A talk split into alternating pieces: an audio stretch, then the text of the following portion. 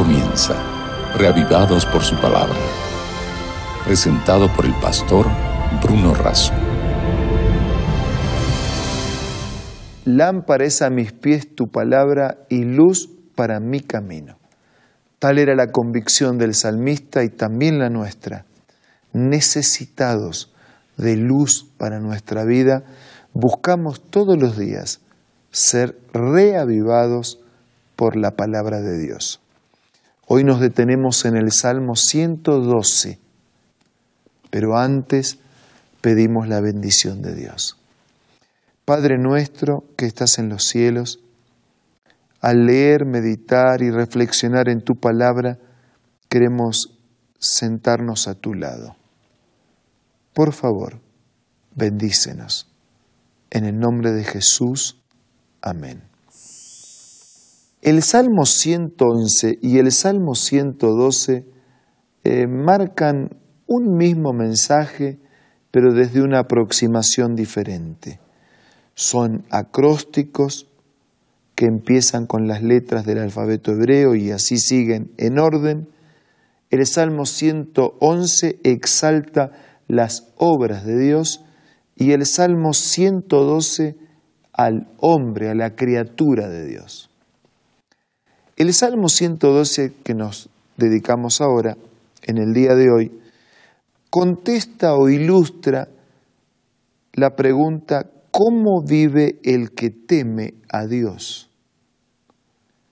Y lo hace en estos términos. Bienaventurado el hombre que teme a Jehová, es decir, que respeta, que tiene en consideración, que se siente en tierra santa delante de Dios y se siente reverente delante del Señor. Bienaventurado, que es más que feliz, más que dichoso. Feliz, dichoso, más que feliz y más que dichoso el hombre que respeta a Dios y que en sus mandamientos se deleita en gran manera. Entonces, ¿cómo vive el que respeta a Dios? Primero, en sus mandamientos se deleita en gran manera. Segundo, versículo 2, su descendencia será poderosa en la tierra, la generación de los rectos será bendita. ¿Cómo vive el respetuoso de Dios? Tiene hijos honorables que siguen la enseñanza de Dios y de sus padres. Versículo 3. Bienes y riquezas hay en su casa y su justicia permanecen para siempre. Los que son respetuosos de Dios tienen bendiciones materiales bienes y riquezas hay en su casa, y su justicia permanece para siempre. Tienen una justicia permanente en su vida. Seguimos, versículo 4, resplandeció en las tinieblas luz a los rectos, es clemente, misericordioso y justo.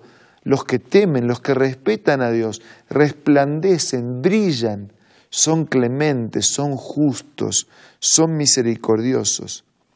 Versículo 5, el hombre de bien tiene misericordia y presta, gobierna sus asuntos con juicio. Versículo 6, por lo cual no resbalará jamás. En memoria eterna será el justo. Versículo 7, no tendrá temor de malas noticias. Su corazón está firme confiado en Dios. ¿Cómo vive el que teme a Dios? Es librado de todos los temores. ¿Cómo vive el que teme a Dios? Vive confiando en Dios. Versículo 8, asegurado está su corazón, no temerá, hasta que vean sus enemigos su deseo. Reparte, da a los pobres, su justicia permanece para siempre. Su poder será exaltado en gloria. Sí, los que respetan a Dios serán exaltados, serán elevados a un sitial tan privilegiado que un día compartirán el mismo trono de Dios para siempre. Versículo 10. Lo verá el impío y se irritará, crujirán sus dientes y se consumirá. El deseo de los impíos perecerá. O sea, el temeroso de Dios verá a los enemigos vencidos. ¿Cómo prospera el que teme a Dios. De esta manera es totalmente bendecido por la compañía, por la presencia y por las promesas de Dios. Resumiendo entonces, ¿cómo vive el que respeta a Dios? Se deleita en su palabra, tiene hijos honorables que honran su nombre y alegran su corazón porque siguen las enseñanzas de Dios. Son bendecidos materialmente, prosperan, tienen su trabajo, tienen sus bienes que la bendición de Dios otorga como premio al esfuerzo y al trabajo. Tienen una justicia permanente, tienen características que evidencian la presencia de Dios. Resplandecen, brillan, se destacan, impactan, hacen la diferencia donde están. Son libres de todo temor, de todo miedo. No es que no tengan problemas, tienen, pero son vencedores del miedo porque confían en Dios. Serán exaltados y terminan siendo vencedores de todos sus enemigos. Así viven los que respetan a Dios. Me pregunto, ¿cómo es en nuestro caso? ¿Cómo es en nuestra vida? ¿Cuán respetuosos somos de los consejos de Dios, de la palabra de Dios? ¿Cuán fieles somos con los mandamientos de Dios? ¿Cuán amamos de verdad a un Dios que nos ama de verdad? ¿Cuánto le damos a un Dios que nos ha dado todo? ¿Cuánto le damos de nuestro tiempo, de nuestros talentos, de nuestros recursos, de nuestro cuerpo, de nuestra vida puesta a su servicio? ¿Cuán temerosos somos de Dios? ¿Cuán reverentes nos movemos en su presencia?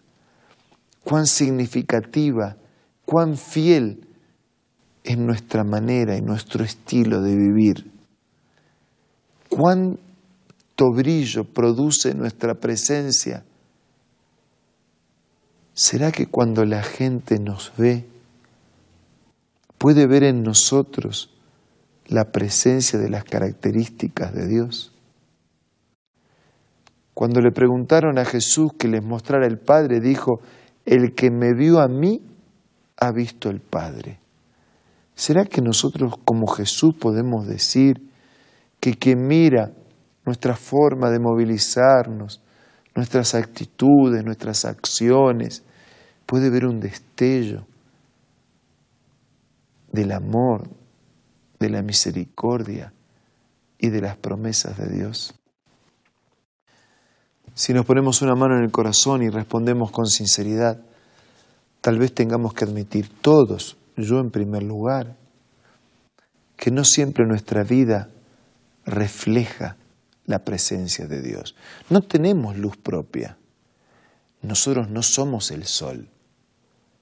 Dios es el sol. Pero como la luna, podemos reflejar la luz del sol para que los demás vean, experimenten, conozcan, disfruten de la presencia de Dios en su vida. Que la bendición de Dios nos ayude a vivir como tiene que vivir un hijo de Dios. Ahora vamos a hablar con Dios a través de la oración.